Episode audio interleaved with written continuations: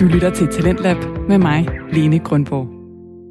Fodbold, bizarre nyheder og en samtale om depression. Aftens udgave af Talentlab er pakket med tre podcast og vidt forskellige emner. Og som det første, der skal vi høre podcasten Hypobold, som er en passioneret og ambitiøs fodboldpodcast.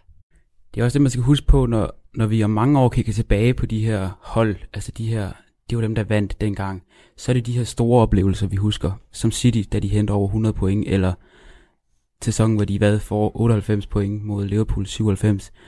Der vandt de jo mesterskaber, fordi de spillede helt vildt flot fodbold. I Talentlab der skal vi også høre podcasten Bizarre Nyheder, hvor du bliver præsenteret for ugens skøreste nyheder og en komisk lydsketch.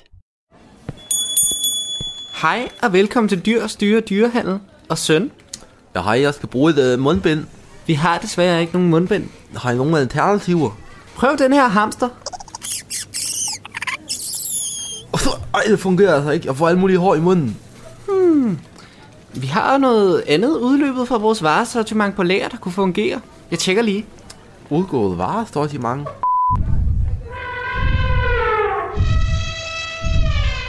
Ja, det her det er så Arne. Han er en mammut. Jeg giver dig en rigtig skarp pris på Arne, da han udgik for cirka 4.000 år siden. Det var altså her et klip fra podcasten Bizarre Nyheder.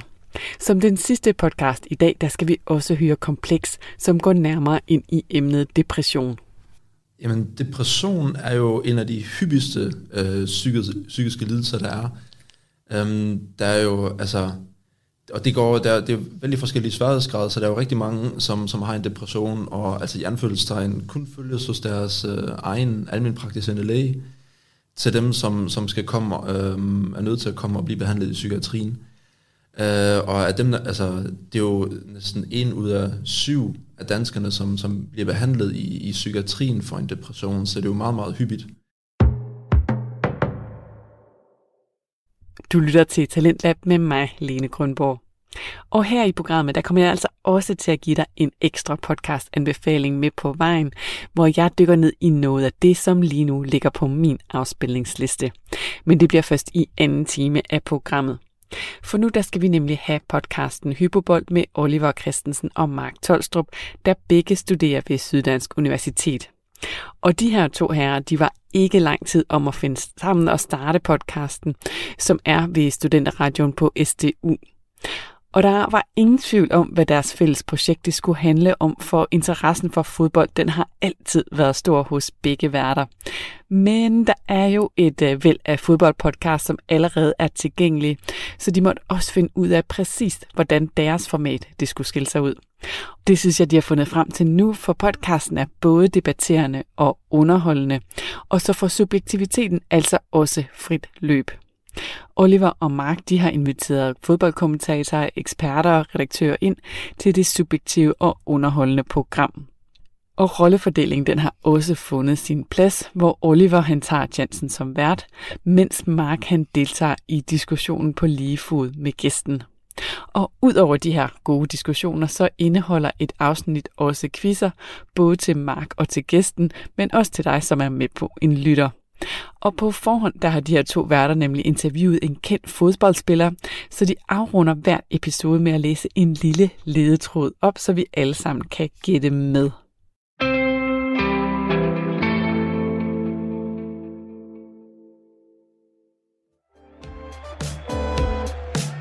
Jonas Vind udvikler sig med ekspresfart, mens Pep Guardiola har sat sin underskrift på en ny kontrakt i Manchester City. AC Milan med Zlatan Ibrahimovic i front tordner mod mesterskabet i Serie A, ligesom Danmark præsterede flot her i Nations League. Vi har støvet endnu en af TV2 Sportens dygtigste sportsjournalister frem, og han sidder velforberedt her i studiet. Velkommen til Hypobold. Og selvom han er Arsenal-fan, så er han ualmindelig fodboldskarp, og derfor er det også en ydmyg fornøjelse at byde velkommen til dig, Nikolaj Vinge. Mange tak. Du har din øh, daglige gang, Nikolaj, ved TV2 Sporten, som allerede nævnt. Kan du ikke lige prøve kort at sige, hvad render du at lave der? Jo, jamen jeg har jo været der i 16 måneder nu, som jo heldigvis har budt på en del forskelligt. Mange, eller to håndboldslutrunder, Tour de France, Vuelta, som jo fylder meget. Men ellers så har vi jo æren af at have rettighederne i CA og La Liga, Så det har jeg også lavet rigtig, rigtig meget af. Og Nikolaj, du er tidligere kending af programmet her, hvor du i en øh, quizudgave, tør jeg godt sige, fik øh, tæsk af blandt andet programmets bedre halvdel her, Mark, som jeg også passende kan byde velkommen. Mange tak. Så skal vi forbi Pep Guardiola. Så skal vi snakke om Jonas Vind, AC Milan, og vi skal også snakke om en opsummering på Nations League. Og jeg synes egentlig, at vi bare skal gå i krig med dagens første emne, som er Pep Guardiola. Og som altid, Mark, så er det dig, der starter, så jeg øh, kommer med tre hypoteser til dig nu. Yes. Ja, jamen de kommer her. Du tror, at Pep Guardiola har vundet sit sidste mesterskab med Manchester City. Nej. Du ser Pep Guardiola som værende verdens bedste træner. Ja. Og du er overrasket over, at Guardiola har forlænget sin kontrakt i City. Ja. Ja, Nikolaj, er der noget af det, du er uenig i? Jamen, jeg, jeg tillader mig faktisk at, at være uenig i, i de sidste to. Øhm, det er selvfølgelig, øh, hvilken tidshorisont vi kigger på, når vi snakker verdens bedste træner, men altså øjebliksspillet, der synes jeg, øh, at jeg godt kan nævne en, der er bedre i, i Liverpool. Men altså, nummer tre, var det med hensyn til, om det var overraskende? En overraskelse, at han har forlænget sin kontrakt.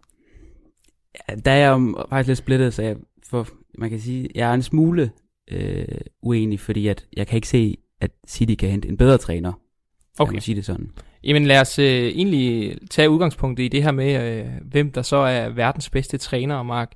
Du øh, tillader dig at sige, at du synes, Pep Guardiola øh, er verdens bedste træner. Kan du ikke bare lige hurtigt kort uddybe, hvorfor synes du, han er det? Jamen, øhm, som Nikolaj også siger, så, så er der jo øh, to, to træner lige i øjeblikket. Jürgen Klopp er selvfølgelig den anden, som, som jeg mener kan kategoriseres som verdens bedste træner, men kigger vi alligevel på, på de meritter, øh, Guardiola har, har skaffet i løbet af sin trænerkarriere, så er det jo også, altså jeg kigger på, på trofæerne, her har han 30 styks i hans 12-årige trænerkarriere, tror jeg det er. Alene det, synes jeg, taler sit tydelige sprog, og så synes jeg også, at det han har udrettet med Manchester City, uden at have fået den her vitale Champions League sejr, jo på mange måder er, er fuldstændig vanvittigt. Har slået alle rekorder i, i Premier League, hvad angår mål, point øh, og så videre. På den front, der, der ser jeg bare, at han er, altså han, han er bare noget for, for sig, og så har han godt nok et, et spillermateriale og noget kapital i ryggen, som gør, at han kan hente de bedste spillere.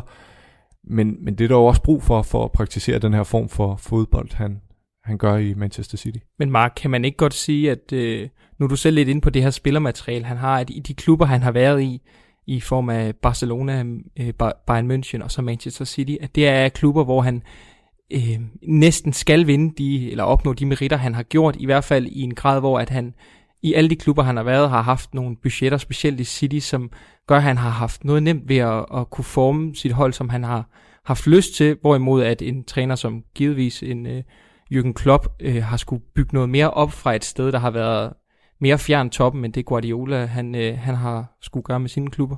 Jo, og det, det er også typisk det argument, der, der taler for, at Jürgen Klopp han skulle være en bedre træner, at Guardiola ikke har udfordret sig selv på, på samme front, men alligevel synes jeg, at vi skal tage udgangspunkt i, altså nu har han været i de her tre klubber, og der har han bare vundet mesterskaber og Liga Cup og øh, ja, de andre hjemlige pokalturneringer på samlebånd. Han har også vundet Champions League med, med, med Barcelona eksempelvis to gange, og der, altså, der må man bare tage hatten af for, for det, han har udrettet. Og så synes jeg også, at, at spillet på, på banen er, er noget helt specielt, og mange gange, øh, altså det er jo noget, vi ikke ser hos andre klubber europæisk. Og Nikolaj, det er jo lidt det, som Mark han er inde på her, at øh, Pep Guardiola, man kan jo, det er måske lidt vildt at sige, at han har reformeret fodbolden, i hvert fald i en periode, men han har jo i hvert fald praktiseret en form for fodbold, som er enormt seværdig, og som nogle træner også vil have svært ved at praktik- praktisere med succes. Hvis du kigger på øh, Guardiola som træner og sammenligner ham med nogle af de andre kandiderende bud til at være verdens bedste træner, synes du så ikke, man skal tillægge det noget kredit, at han har formået at spille på en så attraktiv måde, som blandt andet mange andre trænere kan være svært? Jo, altså helt sikkert. Det er også det, man skal huske på, når, når vi om mange år kigger tilbage på de her hold, altså de her, det var dem, der vandt dengang, så er det de her store oplevelser, vi husker, som City, da de henter over 100 point, eller sæsonen, hvor de var for 98 point mod Liverpool 97. Der vandt de jo mesterskaber, fordi de spillede Øh, helt vildt flot fodbold. Altså, og det er jo det, vi husker, og det er jo det, Guardiola kan, som nok ikke særlig mange andre kan, og måske heller ikke kommer til. Men altså, min argumentation er jo, som jeg også fik nævnt, det er det her øjebliksbillede. Jeg synes, det Klopp gør lige nu, han har fået bygget en eller, anden, en eller anden stabilitet, en eller anden vinderkultur op, der gør, at se bare nu her mod Leicester, altså de spiller uden en bagkæde, og alligevel så vinder de 4-0. Og, og det er jo, altså det er jo Klopps fortjeneste, fordi at han, han har samlet det her hold, og han har bygget op, og det er jo ikke verdensstjerner, han har hentet, altså Allison og Mané og så videre har selvfølgelig været gode, men det er jo ikke altså toppen, man har hentet, altså det er de blevet til, efter de kom under Klopps vinger. Hvis vi så øh, kigger lidt væk fra lige øh, at sætte de her to trænere op mod hinanden, og så i stedet kigger på hypotese 1, for der virker I til at være begge to enige i, at Pep Guardiola stadigvæk kommer til at vinde i hvert fald et mesterskab med Manchester City. Så er det bare her, jeg godt tør udfordre det lidt med at sige, at hvis vi stadigvæk kigger så på netop et øjebliksbillede i, i øh, den tilstand, Manchester City er i lige nu, øhm, er der så ikke noget, der taler for, at Pep Guardiola og Manchester City, det match her på en eller anden måde er gået en lille smule øh, dødt, i form af, at han, nu har han også været der i, i det antal år, han har været i de andre klubber i, og så ligger man ikke rigtig til nu, og jeg kan huske i sidste sæson var der mange, der snakkede om, at okay, han forlænger nok ikke, nu har han nok opnået det, han vil. Altså, hvordan tænker I, han, han ligesom kommer tilbage og, og ud over den her, ikke krise, men den situation, klubben er i nu? Ja, den, den er jo svær, fordi en, de har jo kun øh, hentet af 12 point i, øh, her i starten af Premier League, og ligger jo ikke langt fra toppen, fordi det er en tæt Premier League i år, men, men er i hvert fald sat tilbage og gjort det svært for sig selv her i, i begyndelsen, hvor man kan se, sådan et, altså andre hold stikker lidt af og, og har tur i den så, så har det været sværere for Manchester City. De ligger også med historisk øh, lavt antal scorede mål. Jeg tror, det er 14 år siden, de har scoret så få mål, som de har nu.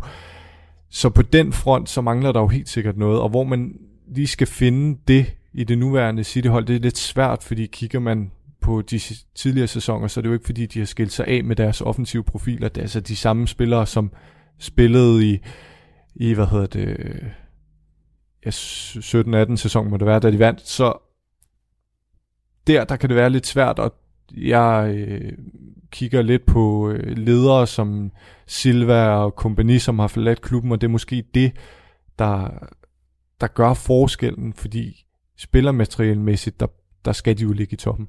Hvad tænker du, Dvinge? Jamen altså, med hensyn til spørgsmålet om, om de vinder igen, så synes jeg stadig, at, at, at det kan man ikke sagtens sige, men, men de er jo klare favoritter sammen med Liverpool. Lige nu ser jeg kun de to hold, som kan gå hele vejen. Også i den her sæson? I den her sæson kan Chelsea, måske Tottenham, lege med. De er på mange måder en mærkelig sæson. Og det er egentlig også, jeg ligger ikke så meget i den her sæson, hvad angår Guardiola øh, og City. Jeg ser det lidt mere som sådan en, ikke en genopbygningsfase, men et, et år, og Guardiola lige får styr på tingene, fordi at det, der mangler lige nu, det er jo egentlig bare stabilitet. Jeg synes stadig, når vi ser den her kamp mod Tottenham, hvor de taber, jeg synes stadig, City er det bedste fodboldhold. Jeg synes stadig, de spiller det bedste fodbold. Øhm, og det er jo, som Mark siger, det, det, er jo, det er jo målene, der mangler lige nu. Men det er jo også tit bare øh, en formsag, kan man sige. Så jeg synes på mange måder, det, altså, det er et power move af City, og jeg synes, det er en helt rigtig løsning at, at, at give Pep lidt længere tid. Og når I så kigger på netop det her med, at han har forlænget sin kontrakt indtil, indtil 2023, så tror jeg i hvert fald, der var mange, eller der er mange, der, der er en lille smule overrasket over det her, også fordi at hvis man som allerede nævnt kigger på de øh, antal år, han har været i Bayern München og Barcelona, så havde det passet fint med, at han så kunne lade sin kontrakt løbe ud i City. I aner ikke, hvorfor han har gjort det her, så det er et umuligt spørgsmål at skulle besvare, men hvis man alligevel kigger på det, tror jeg, det har noget at gøre med det her, at han føler, at der er noget uforløst, han ikke har gjort færdig, eller, eller hvad synes I, at, eller hvad tror I ligger til grund for, at, at han alligevel har valgt at, at forlænge med nogle år her i City?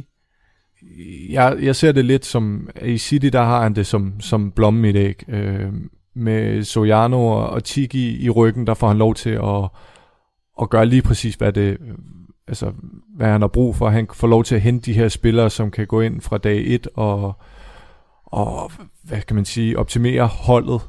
Og når vi kigger på de andre store klubber, så har jeg lidt svært hvor, at se, hvor han ellers skulle tage hen. Han tager jo ikke til, til Barcelona, der, der er i forfald, og det er jo også øh, Xavi, som er udset til at få den rolle.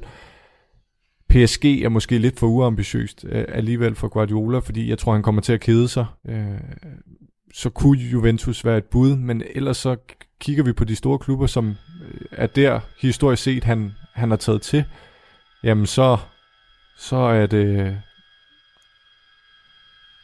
Nu bliver jeg helt... helt der kom noget, noget, noget letbanebyggeri, vi selvfølgelig lige skal have et øre på. Lad os satse på, at vi kan, vi kan fjerne støjen bagefter. Så, øh, så kigger man på det, så, så er City bare det mest oplagte bud, og jeg blev selv overrasket over, fordi jeg troede, at endestationen det var her til sommer i 21, men, øh, men jeg synes, det er et stærkt signal af, af City, og jeg synes, det er også et, et stærkt signal af Guardiola, at han alligevel har lyst til at, at sidde i klubben i så mange år. Nu har han været i, i City allerede fem, ikke? og så med den her kontraktforlængelse, så, så vidner det om, at han, han ikke er færdig. Tænker du øh, det samme, Tvinge, om øh, Guardiolas kommende år i, i City? Ja, altså jeg forstår også godt, at han gerne vil. Øhm, som Mark siger, han har det som blommen i det æg, og han er jo en af de klubber, der nu nok har de bedste træningsfaciliteter, de bedste vilkår. Altså, han kan få det, som han vil have det. Og så tror jeg også bare, altså man skal ikke underkende, hvor, hvor stor og sjov en udfordring det er at være træner i Premier League. Altså, nu tillader jeg mig at sige, at det er den sværeste liga at vinde. Det, det har jeg ikke facit på, men det, det, det vidner meget om. Så, og så tror jeg da også, at han, altså han hører jo også alle de her snakkerier om, at han ikke kan vinde Champions League, og det er altså, det er jo ikke langt fra, altså vi husker jo godt kampen mod øh, Tottenham, hvor det er et underkendt mål, eller lad os sige, det havde været de nuværende hansregler, så havde Lorentes mål aldrig stået, så havde man været videre. Altså, det er jo marginaler i de her Champions League, at de er der jo, altså niveaumæssigt. Øhm, jeg ved ikke, om han når at vinde inden 23, men, men det kunne jeg sagtens forestille mig, fordi at, at han har stadig en gruppe, han har haft længe, får de forlænget med de brøgne, og fortsætter han sin udvikling, så, så råder han jo også stadig over nogle af verdens aller, aller, allerbedste fodboldspillere. Og spændende bliver det i hvert fald at se Pep Guardiola de kommende år i, i Manchester City. Lad os øh, trille videre med, mod emne nummer to. Vi skal snakke Jonas Vind, og Dvinge, her er det dig, der skal i ilden, så du får tre hypoteser nu. Ja. De kommer her. Hvis han holder sig skadesfri, så ser du Jonas Vind som værende en starter ved, ko- ved det kommende EM-slutrunde. Ja. Ja. Du synes allerede, at Jonas Vind bør skifte til udlandet i vinterens transfervindue. Nej. Og du ser mere Jonas Vind som værende en kommende tier, end som en klassisk angriber. Nej. Nej. Mark? Ja, men der må jeg nok øh, sige, at jeg er enig i, i alle tre. Okay. Så synes jeg faktisk godt, vi, vi starter lidt omkring, øh, hvornår Jonas Vind så bør tage det her spring til udlandet. Fordi jeg sætter det lidt på spidsen ved at argumentere for, at han allerede måske skal afsted til januar. Argumentet for det er simpelthen, at den klub, han spiller for lige nu i FCK, er i så dybt et hul, at det simpelthen vil komme til at påvirke øh, hans præstationer og hans, vil hæmme hans udvikling, fordi han er et sted nu, hvor han øh, vil skulle befinde sig i et hold, der skal genopbygge sig selv fra scratch. Og kan I ikke godt følge den, øh, det argument om, at, at det kan måske sidestille hans udvikling lidt, hvis, hvis FCK ikke kommer ud af det hul, de er i?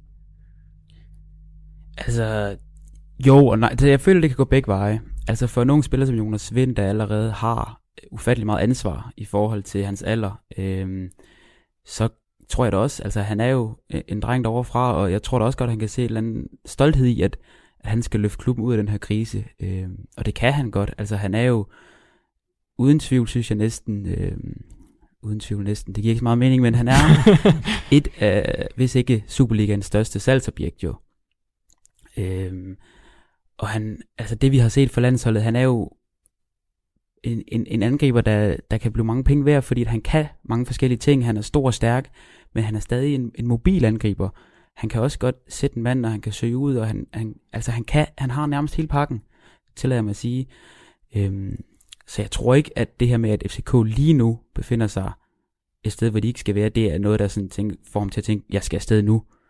Øhm, fortsætter det et år endnu, så er det jo en helt anden snak. Øhm, men altså, han ved nok også godt, at hvis FCK bliver bedre, så bliver han bedre.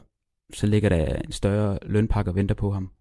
Hvad tænker du, Mark? Jamen, nu har han jo fået den her nye kontrakt til, lang to- kontrakt, ja. til 2025, og det er jo det er lidt svært at vurdere, hvornår hans udlevningseventyr helt skal begynde, men Ståle var jo ude at sige, da man forlængede med ham, at han skal være i klubben i to år mere.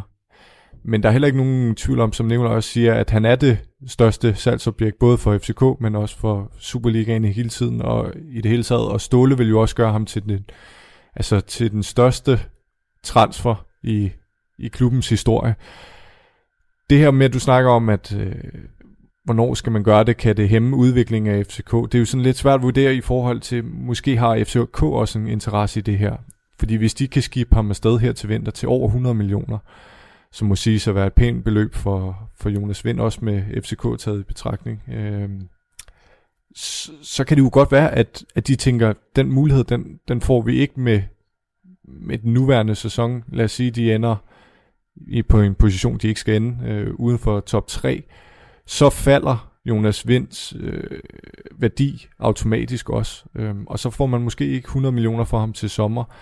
Så det er jo lidt den her chance, de skal tage FCK. Der kan også komme skader. Nu har han skadet meget i sidste sæson. Øh, er det nu det er bedst at gøre det? Fordi det, øh, FCK har helt sikkert det økonomiske for øje. Når det kommer til Jonas Vinds vedkommende, så virker han utrolig glad for at være i FCK, og jeg tror også, at som en rigtig FCK-dreng, så vil han gerne være med til at løfte øh, klubben ud af krisen og forlade på en god note, så at sige også resultatmæssigt. Så for hans vedkommende, der, der tror jeg ikke, at han stresser med at komme væk. Hvis vi så tænker på det her, at, at I begge to egentlig virker enige i, at lige nu ser I øh, Jonas Vind som værende starter ved, det, ved den kommende EM-slutrunde, er det ikke sat en lille smule på spidsen i form af, at jo selvfølgelig har Jonas Vind været ekstraordinær de sidste måneder, men der render jo alligevel en masse angriber rundt, øh, offensivspillere rundt i diverse ligaer øh, med dansk pas, som har præsteret længere over en længere periode, som har været mere fast ind omkring landsholdet. Og jeg ved godt, Kasper Julemand nu har praktiseret at prøve med to angriber op foran, men er der alligevel ikke en, i hvert fald nogle stykker, der burde være foran Jonas Vind i køen til at skulle starte til sommer? Altså kigger man på landsholdsspillernes adresser, så jo, altså det bør der jo, men jeg tror ikke, man skal underkende det her med, at, at nu er Julemand blevet landstræner.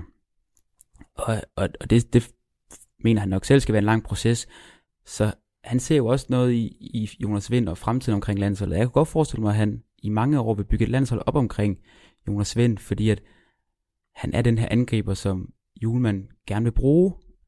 Øhm, og det tror jeg også, jeg ved godt, at FCK i sidste ende bestemmer, hvornår skal Jonas Vind sælges, men jeg tror da også helt sikkert, at Jonas Vind har, har dialoger med Julemand omkring, hvad Julemand synes er det bedste for, for Jonas Vinds udvikling. Øhm, så ja, altså jeg, jeg synes helt klart, at han skal blive, fordi at, at, at hans udvikling kan jo også godt risikere, altså det har vi set med mange danskere, der tager for tidligt afsted. Altså Cornelius som det bedste eksempel, det, det kan hurtigt, øh, det kan hurtigt, øh, hvad kan man sige, også udvikling, ud, eller udlægge hans udvikling. Jamen jeg er meget enig med Nikolaj. Jeg synes også, at, at den her type Jonas Vind er den her mellemrumspiller, og ekstremt hårdt arbejdende og, og træfsikker, er jo noget landsholdet på mange måder skriger efter. Den her rendyrkede nier, altså vi har Josef Poulsen og Martin Brathwaite og sådan nogle typer øh, angriber som Dolberg. Dolberg. Øhm, og Dolberg er måske det tætteste, vi kommer på, på Jonas Vind. Og det er også lidt svært, fordi nu får Jonas Vind øh, sin, han fik øh, generalprøven mod øh, Sverige præsteret, og kommer ind mod Belgien og præsterer også. Så er det lidt svært, fordi vi har jo Dolberg helt ude af den her ligning, fordi han var vist nok skadet, hvis, hvis jeg husker rigtigt. Og hvordan er styrkeforholdet mellem de to op på spids? Der tror jeg måske, at Dolberg er, er lidt foran, men, men kan Jonas Vind bide sig fast her, så synes jeg, at han er et, øh, et oplagt bud på, på en fremtidig nier. Øhm, hvis vi så kigger på den sidste hypotese her, det her omkring, hvor er Jonas Vind egentlig bedst, og det, han er også så ny for os, som, øh, som ser, at det kan være enormt svært for os at skulle vurdere. Men hvis vi så kigger på de spidskompetencer, han har generelle kompetencer, hvad er det så, der gør Jonas Vind så god, at i hvert fald I overvejer at mene, at han allerede skal være fast starter ved EM? Jamen altså først og fremmest, til det aller, aller første spørgsmål, om han er 9 eller 10, så ser jeg ham helt klart som en 9'er. Øhm, fordi at han er den her ja, mellemrumspiller, som Mark siger, men også, altså han har den her placeringsevne inde i feltet. Det, her, det så vi også i landskampene.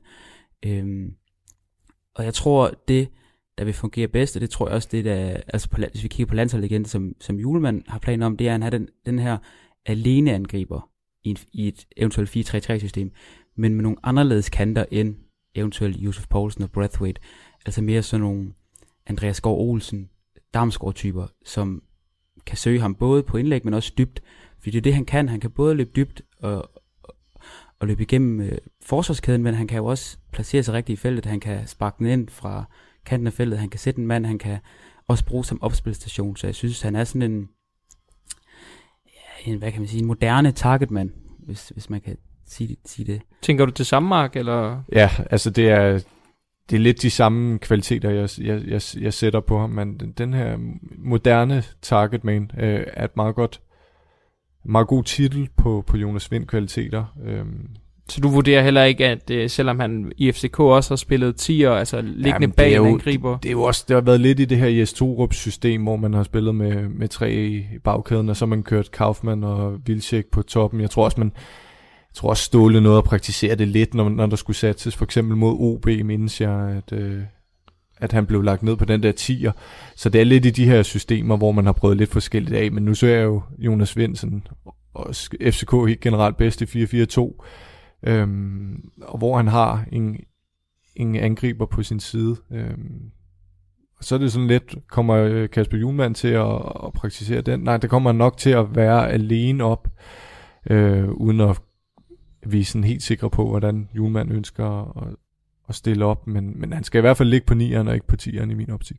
Lad os runde øh, emnet Jonas Vind af med den kommentar, og i stedet hoppe til dagens quiz. Quizzen, Jonas, ikke Jonas, Nikolaj Tvinge, nu er jeg helt slugt i Jonas, øh, Jonas Vind.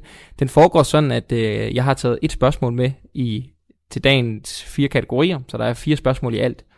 Vi øh, duellerer i ABBA-modellen, det vil sige, du må sådan set enten vælge, om du vil vælge spørgsmål nummer 1, og så få nummer 4, eller om du vil have nummer 2 og 3.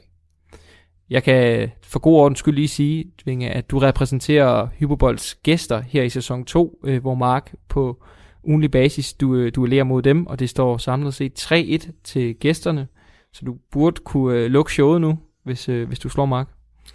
Det er jo presbold. øh, jeg, jeg, jeg tager BB 2 og 3. Ja, 2 og 3, så er det Mark. Så må jeg lægge ud. Ja. Jamen, øh, så synes jeg, at vi skal lægge ud der, hvor vi også startede showet med Guardiola. Ja, jamen øh, lad os gøre det. Så skal du spidse for dit spørgsmål. Det kommer nu. I sin tid som øh, træner i Barcelona, Bayern München og Manchester City, har Pep Guardiola færdigspillet 11 sæsoner. Men hvor mange af de 11 færdigspillede sæsoner har han vundet de respektive ligaer i? Du har en mark ind på plus minus 1. En Forstår- enkelt. Forstår du spørgsmålet? Jeg forstår spørgsmålet. Ja. Jamen, som vi har været inde på, så har han jo været i, i Barcelona, City og Bayern. Og hans tid som B-træner i Barcelona tæller ikke med Det her. tæller ikke med. Nej. Man har vundet to i, i Manchester City i 17-18 og... Nej. Jo, 17-18 og 18-19 må det være. Ja. Ja, det må det være. Så der er to der. Og så har han vundet tre i Barcelona. Er jeg rimelig sikker på. Øh. Og så er det, hvor mange han har vundet i Bayern München. Der var han alligevel i tre sæsoner. Oh. Og jeg kan simpelthen ikke huske, om man vinder alle tre år. Men det er jo ikke sådan... Jeg har i hvert fald ikke sådan et billede af... Så han fik jo ikke helt så meget kredit igen for, for hans tid i, i Bayern München. Øhm, men han har nok vundet i hvert fald mesterskabet to gange. Det har de jo for vane at gøre. Mm. Jeg hælder jo mellem, mellem to, to og tre, så det burde jo være, burde jo burde være give det rigtigt det samme, det jo. samme. Men øhm, så siger jeg, at han har vundet to i City, to i Bayern München, og tre i Barcelona. Det giver syv. Og det er øh, forkert, men rigtigt. Fordi øh, din, øh, dit resonemang er egentlig også rigtigt, men han har øh, spillet tre færdige sæsoner i Bayern, hvor han vandt med alle tre. Så det rigtige svar okay. Er 8, men du får point. Så er det dig, Dvinge. Øhm, kan jeg så vælge Milan som en... Øh, Det kan du. så gør jeg det. Ja, jamen øhm, ret simpelt, fordi at sidst AC Milan vandt Serie A, det var i 2010-2011 sæsonen. Men hvem var dengang klubbens træner? ja, simpelt. Øh, øhm, hvem fanden var træner der? hvis det giver dig nogen øh, ro eller tryghed, så kan jeg fortælle, at jeg har testet den fra, på to personer fra studiet, der begge to svarede korrekt. Ja, men det bliver, det bliver et skud i togen. Jeg siger øhm, Pellegrini. Det er forkert. Har du et for sjov gæt, Mark? Jeg er rimelig sikker på, at det er Allegri. Det er også Massimiliano Allegri, Ja. der vinder sidste gang, at AC Milan blev mestre. Ja, jamen øh, det kan du gå hjem og tykke lidt på. Det vinge to quizzer og, og to nederlag. Ja, jamen, jeg, jeg må bare kigge ind af.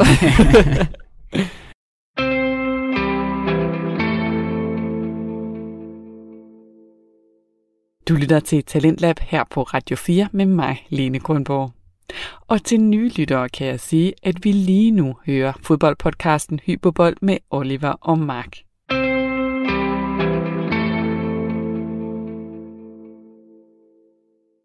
Ja, og fra øh, dagens quiz, så hopper vi til dagens tredje emne, som er omkring AC Milan. Vi øh, hopper til AC Milan, som nævnt, og du får egentlig bare øh, dine tre hypoteser her. Yes. Du tror, at AC Milan bliver mestre i Serie A i denne sæson? Nej. Du ser Zlatan Ibrahimovic som værende enormt afgørende for Milans succes? Ja. Og du tror, at Milans nuværende succes mere er et øjebliksbillede end en reel udvikling? Nej. Nej. Jamen, øh, jeg er faktisk meget enig i alle tre hypoteser. Ja, men det er en øh, helt, helt ærlig sag. Jamen, så lad os øh, kigge lidt på øh, det her omkring, at AC Milan, om de bliver mestre i den sæson. Lige nu ligger man øh, nummer et. Man øh, er som altid op imod Juventus, eller det plejer man at være i hvert fald, og det er et Juventus-hold, som vi tidligere i sæsonen har været inde på, ikke øh, er sønderlig overbevisende, og personligt ser jeg ikke et Juventus-hold øh, stryge til tops i den her sæson. Når Milan så ikke gør det, hvem er det så, der, der, øh, der bliver mestre?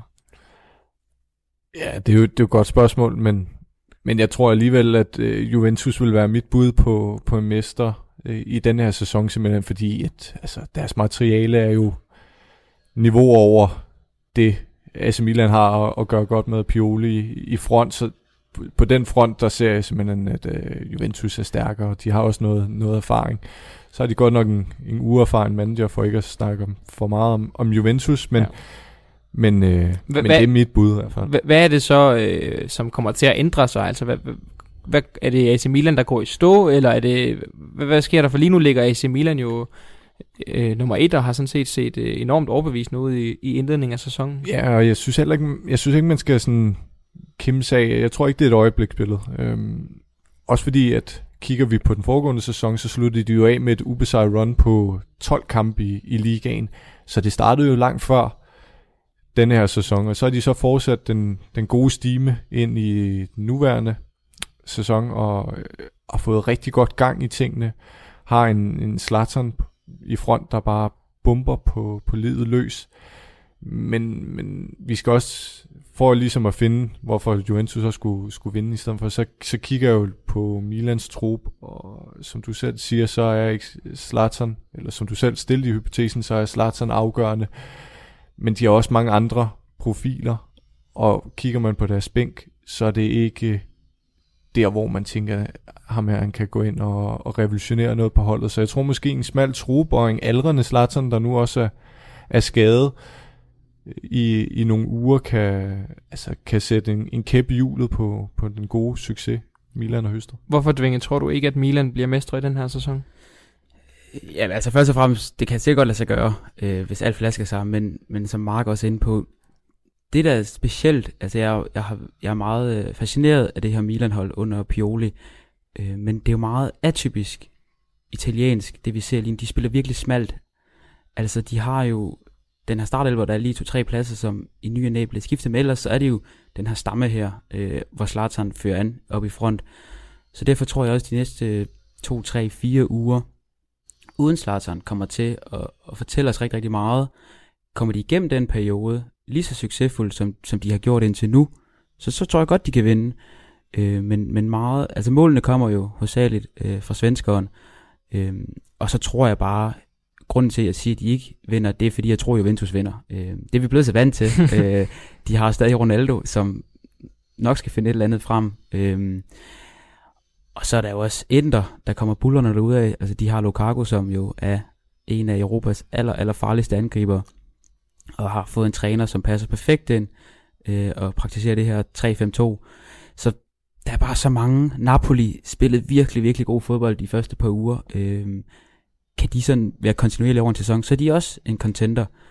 Så grunden til, at, at jeg er enig i, at svaret til, at de vinder er nej, det er fordi, der er så mange om budet. Så jeg er simpelthen overhovedet ikke sikker på, at de vinder. Men, men det kan sagtens lade sig gøre.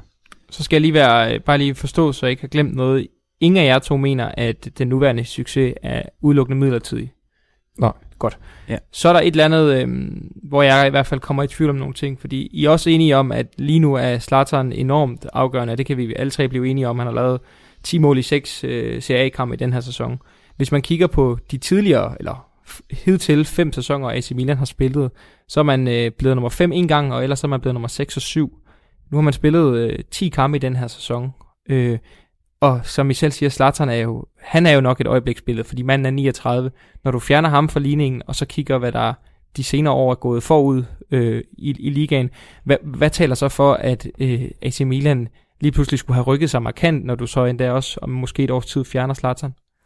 Jamen, de har fået, de har fået en manager, der, der ved, hvad han vil med det her hold. Øh, da de havde øh, Gianpaolo, så varierede det meget i, i formationen. Man spillede meget den her diamant, som jeg tror også, man, man spillede, da, da, da Milan vandt tilbage med, med Allegri.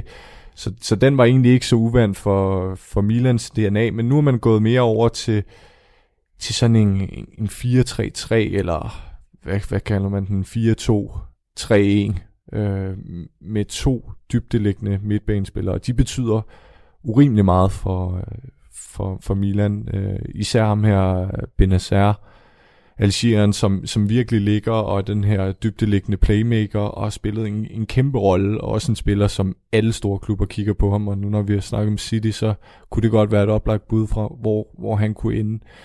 Så han har formået at sætte sit aftryk på, på det her Milan-hold. Han har en klar spilfilosofi, og faktisk er der mange af de her ting, som går igen, også med, når vi kigger på City, med at man sådan fylder en af siderne op, og så, øh, og så angriber man derfra, og så afslutter man over i modsatte side. Så på den måde, så, øh, så synes jeg, at det, det, det er et, ved ikke, om jeg vil bruge revolutioneret Milan-hold, men der er en klar, der er et klart system, der er en klar stamme af spillere, som, som Nikolaj også sagde, altså man skifter ikke ud, øh, og man skifter ikke ud i, i øh, formationen, man holder sig til sit, sit spilsystem, og så, så, så har det bare virket, og så har man også to stopper, og den ene er, er dansker, som virkelig præsterer, altså måske det bedste, han nogensinde har gjort i sin karriere.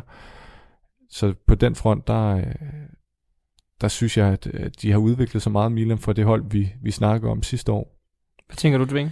Jamen, jeg er meget enig i konceptet, og træneren Pioli er jo en ting, men jeg synes, grund til at sige, at det her det ikke er et øjebliksbillede, altså kigger vi på deres hold, øh, Hernandez og Calabria 23, Benacer 22, Frankeschi 23, Donnarumma 21, Tonali 20, Rafael Leao 21, Salemakers 21. Det er unge spillere, der render og dominerer allerede nu.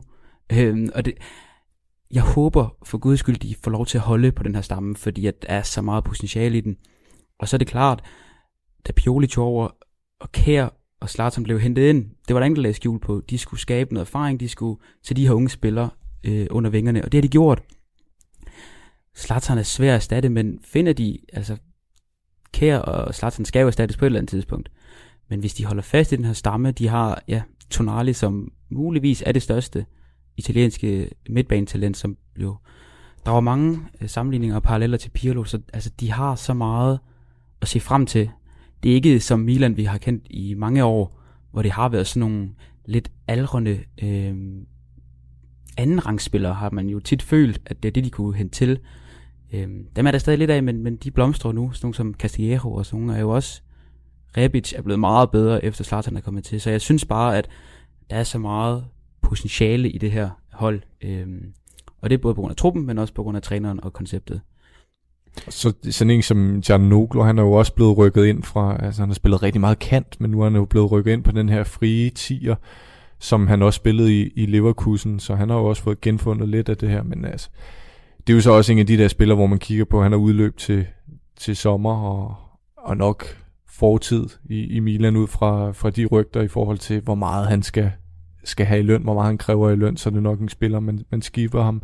Men, men Pioli, han har simpelthen fundet spidskompetencerne i den her trup, og så har han sat sit system efter det, og får det maksimale ud af, ja, eksempelvis en Slatern på 39, og så det er jo også sjovt at kigge på, at Slatern han er topscorer nu, men han var også topscorer dengang de vandt øh, mesterskabet med Allegri i 10-11.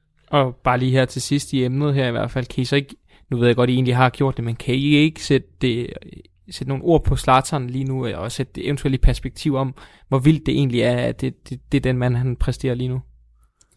Jamen, det kan man jo ikke, fordi det er så, altså, det er så atypisk, og det er jo, han var dømt ude for mange år siden, altså selv da han kom til MLS, var han altså for vanvittig, men at han kan gøre det, som han gør nu, øh, og en ting er, at det ikke bare er, er straffesparksmål og, og 60 minutter, han spiller, altså han er jo, det er, han er så bærende en faktor, han, han laver stadig de her saksesparksmål og de her akrobatiske ting, og de, jeg synes, det er så imponerende, men, men han er ikke også bare en mand, der han elsker jo det her selv, at han elsker omverdenen, bliver ved med at hylde ham, og at han er over det hele, og alle snakker om ham, det tror jeg, det bliver ved med at tænde ham. Øhm, så ja, det, det, det er meget, meget imponerende.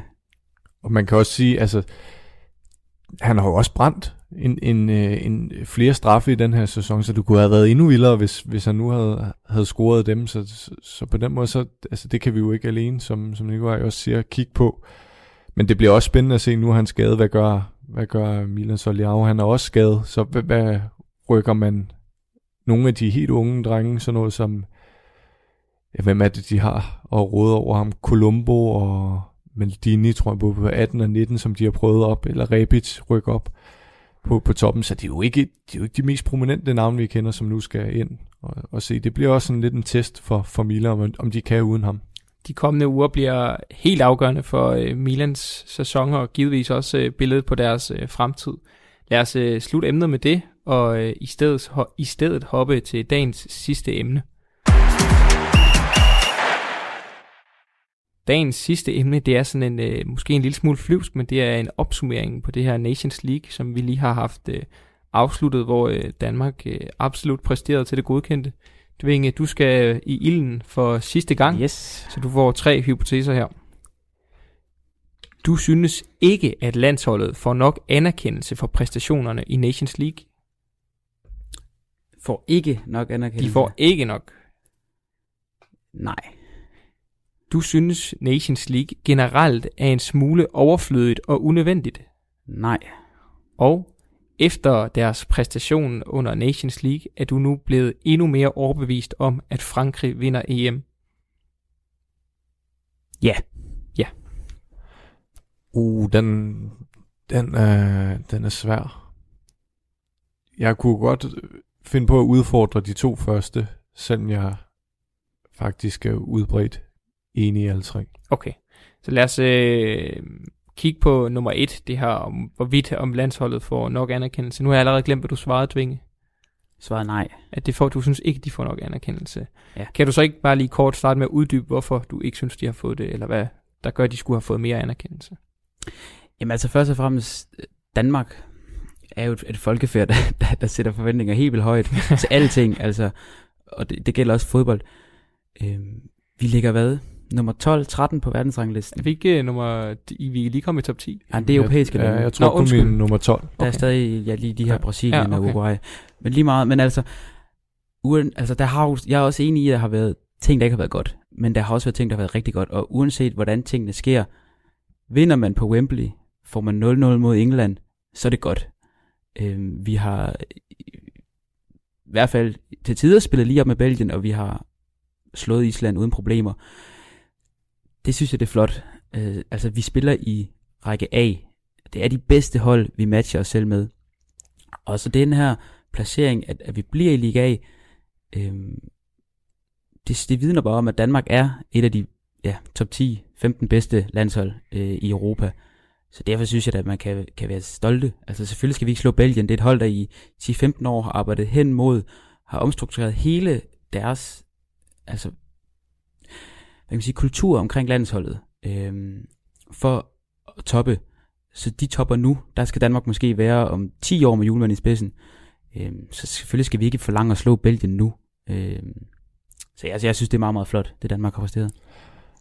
Jeg tror også, det kommer meget af, at man, man, man kigger på det her trænerskifte, og så kommer Julemand ind, og så taber han, og det er hans første kamp, han tabte måske lige været en, en venskabskamp ind, ind imellem, og så er man sådan, det havde Åke Harre der aldrig, aldrig gjort, så man var på en eller anden måde blevet forvandt, men man var også som dansker blevet sådan, øh, og jeg tager mig selv ud af den ligning, men man var sådan, øh, altså man var på en eller anden måde, så var sådan, vi skal jo, vi skal jo aldrig tabe, og kigger vi isoleret på Danmark, så er vi et, et lille, lille, lille bitte land i, i en meget stor verden, og, og, og der er en med, med Nikolaj, der har skruet forventningerne fuldstændig vanvittigt højt op.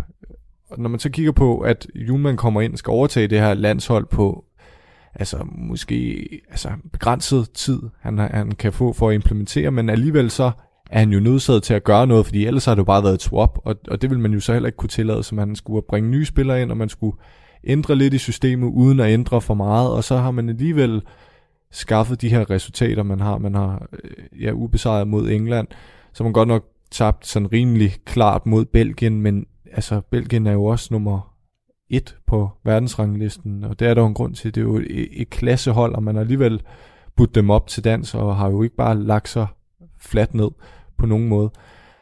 Så på den måde, der synes jeg godt, at man, altså man, man kan anerkende det her. Jeg synes også, man ser, at Julemands øh, spillestil bliver mere og mere implementeret med det i mente, at han ikke har så lang tid til det, og han skal også nå at kende spillerne, han skal også nå at kigge på det her, altså hvad har han til rådighed, og hvad passer ind i. Så øh, overordnet set, så synes jeg også, at det er et vanvittigt flot resultat, at man, man ender nummer to i den her gruppe. Hvis vi så kigger på det her Nations League-koncept generelt, som øh, og er relativt nyt, så tænker jeg bare, eller at for, for jeg tror mange af de her øh, sofaseere, som jo er dem, der er, er flest af, der kan Nations League være et koncept, der måske stadigvæk kan være en lille smule svært at, at forstå, både hvad, hvad det betyder at vinde og, tabe, og det her, det, nogen mener jo, at man i forvejen har de her meget komprimerede kampprogrammer, og så, så ligger man en sådan en slags turnering ind, der skal erstatte træningskampe, men man har alligevel træningskampe både nærmest, øh, i hvert fald før, altså kan man ikke snakke om, at, at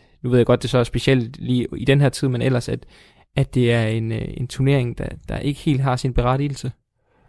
Jo, jo, fordi altså lige nu, og det var også derfor, jeg var sådan lidt i tvivl, fordi lige nu synes jeg, det er helt åndssvagt, at man øh, skiller sp- spiller for, for deres klubber og, og samler dem, og vi ser jo allerede, at der er en masse, der bliver smittet. Øhm, så, Men også mere sådan generelt set, hvis man nu man går, når, ja, når alt bliver normalt igen. Fordi når alt bliver normalt igen, så øh, de her landsholdspauser, om man kan lide dem eller ej, og man hellere bare vil se, se Premier League eller den liga, man nu følger, så er det her break også til spillernes fordel.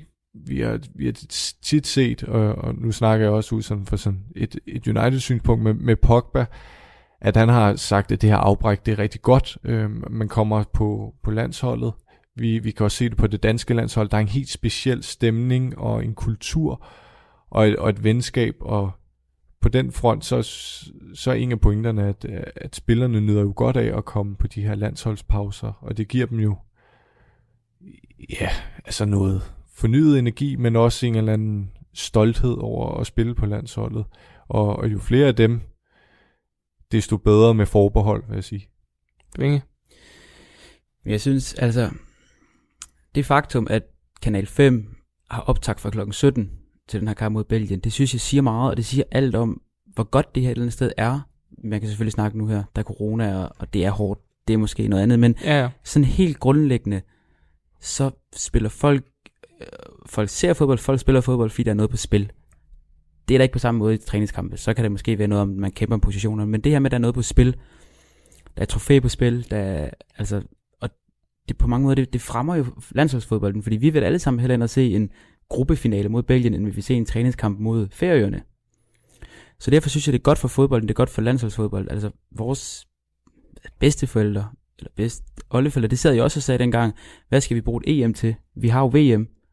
Altså, det skal jo bygges op, det her koncept, og jeg tror, da, det, det kan blive en kæmpe succes. Altså, spillere vil gerne vinde trofæer, og de vil gerne spille mod de største spillere i verden, og det får de altså muligheden for her. Og hvis vi så øh, kigger på øh, den sidste hypotese, jeg havde hernede omkring, i- jeg tager Frankrig op, hvad vi har lært af deres Nations League-præstation. Hvis vi så bare kigger en lille smule mere generelt, er der så nogle klubber, hvis vi kigger frem mod det her kommende EM, som I øh, har lært noget af ud fra det her Nations League? Altså er der nogen, der har flyttet sig, eller der ser rigtig skarpe ud? Altså landshold. Ja, landshold i forhold til den kommende EM-slutrunde. Altså har I, har I set noget her i Nations League, der synes I beretter jer til at sige noget? Nej, altså først og fremmest Frankrig har jo bare igen vist, hvor gode de er, men altså hvis jeg skal udpege et enkelt land, så Italien.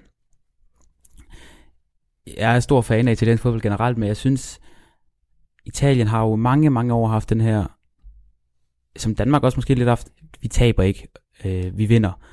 Øh, og nu begynder der at komme en masse spændende fodboldspillere frem igen i Italien, og, og, og de har, har noget rigtig godt kørende. Så dem har jeg som en meget, meget seriøs spejler øh, til EM, eller til EM. Øh, men ellers så føler jeg stadig kun, det er ja, Frankrig og, øh, og Belgien. Så tillader jeg mig også at, at være, være lidt chokeret over den her Spanien-Tyskland-kamp. Den, den synes jeg siger meget. Altså, igen, en kamp, det, det kan glippe for mange. Det glippe for Liverpool mod Aston Villa. Men det ligner jo bare overhovedet ikke Tyskland. Og det vidner måske om, at det her generationsskifte, han har gang i dernede, Joachim Løv, det, det, det er stadig ikke gennemført. Fordi at holdet i 12 eller 14 eller 10 var jo aldrig faldet igennem på den måde. Så Spanien har jeg da også fået lidt mere tro på. Kort. Ja, det var også, øh, det var også Spanien, men den her 6-0 sejr, jeg ville have highlightet, fordi det er jo på mange måder fuldstændig, øh, fuldstændig vildt, at, at de præsterer på den måde, og så kunne man jo, hvis man kigger ud over det, så altså, Holland er jo også med, øh, og har også nogle dygtige, dygtige spillere, men, men jeg ser også Belgien, Belgien og Frankrig som de to klare favoritter i, i kampen. Helt kort til sidst, bare ja eller nej. Efter vi har set Nations League med dansk landsholdsperspektiv, er I så mere trygge frem mod den kommende EM-slutrunde, end I var inden Nations League? Ja, Ja, det bliver nok også et ja. Okay, godt. Jamen øh, lad os øh, slutte de fire emner af med, med de kommentarer, og så øh, i stedet hoppe til øh, den hemmelige fodboldspillers anekdote.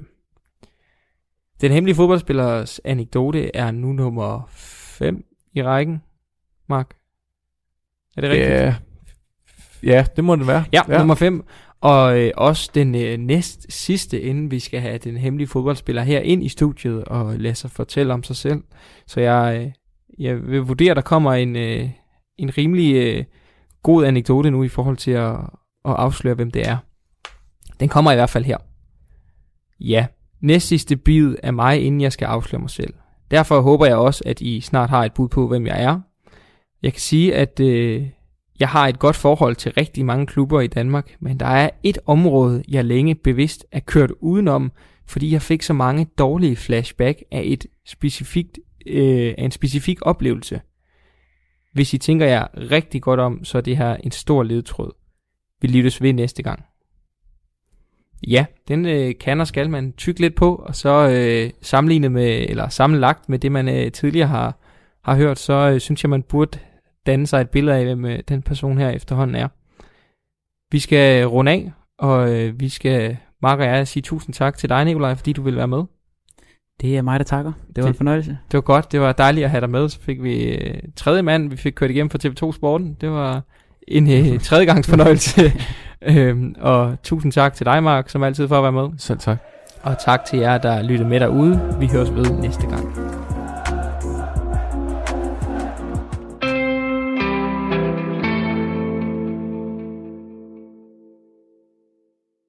Og med den ledetråd, der kom vi altså her ud af podcasten Hypobold.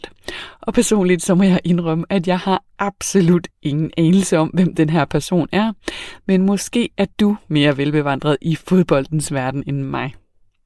I anden time af Talentlab, der skal vi nå to forskellige podcast.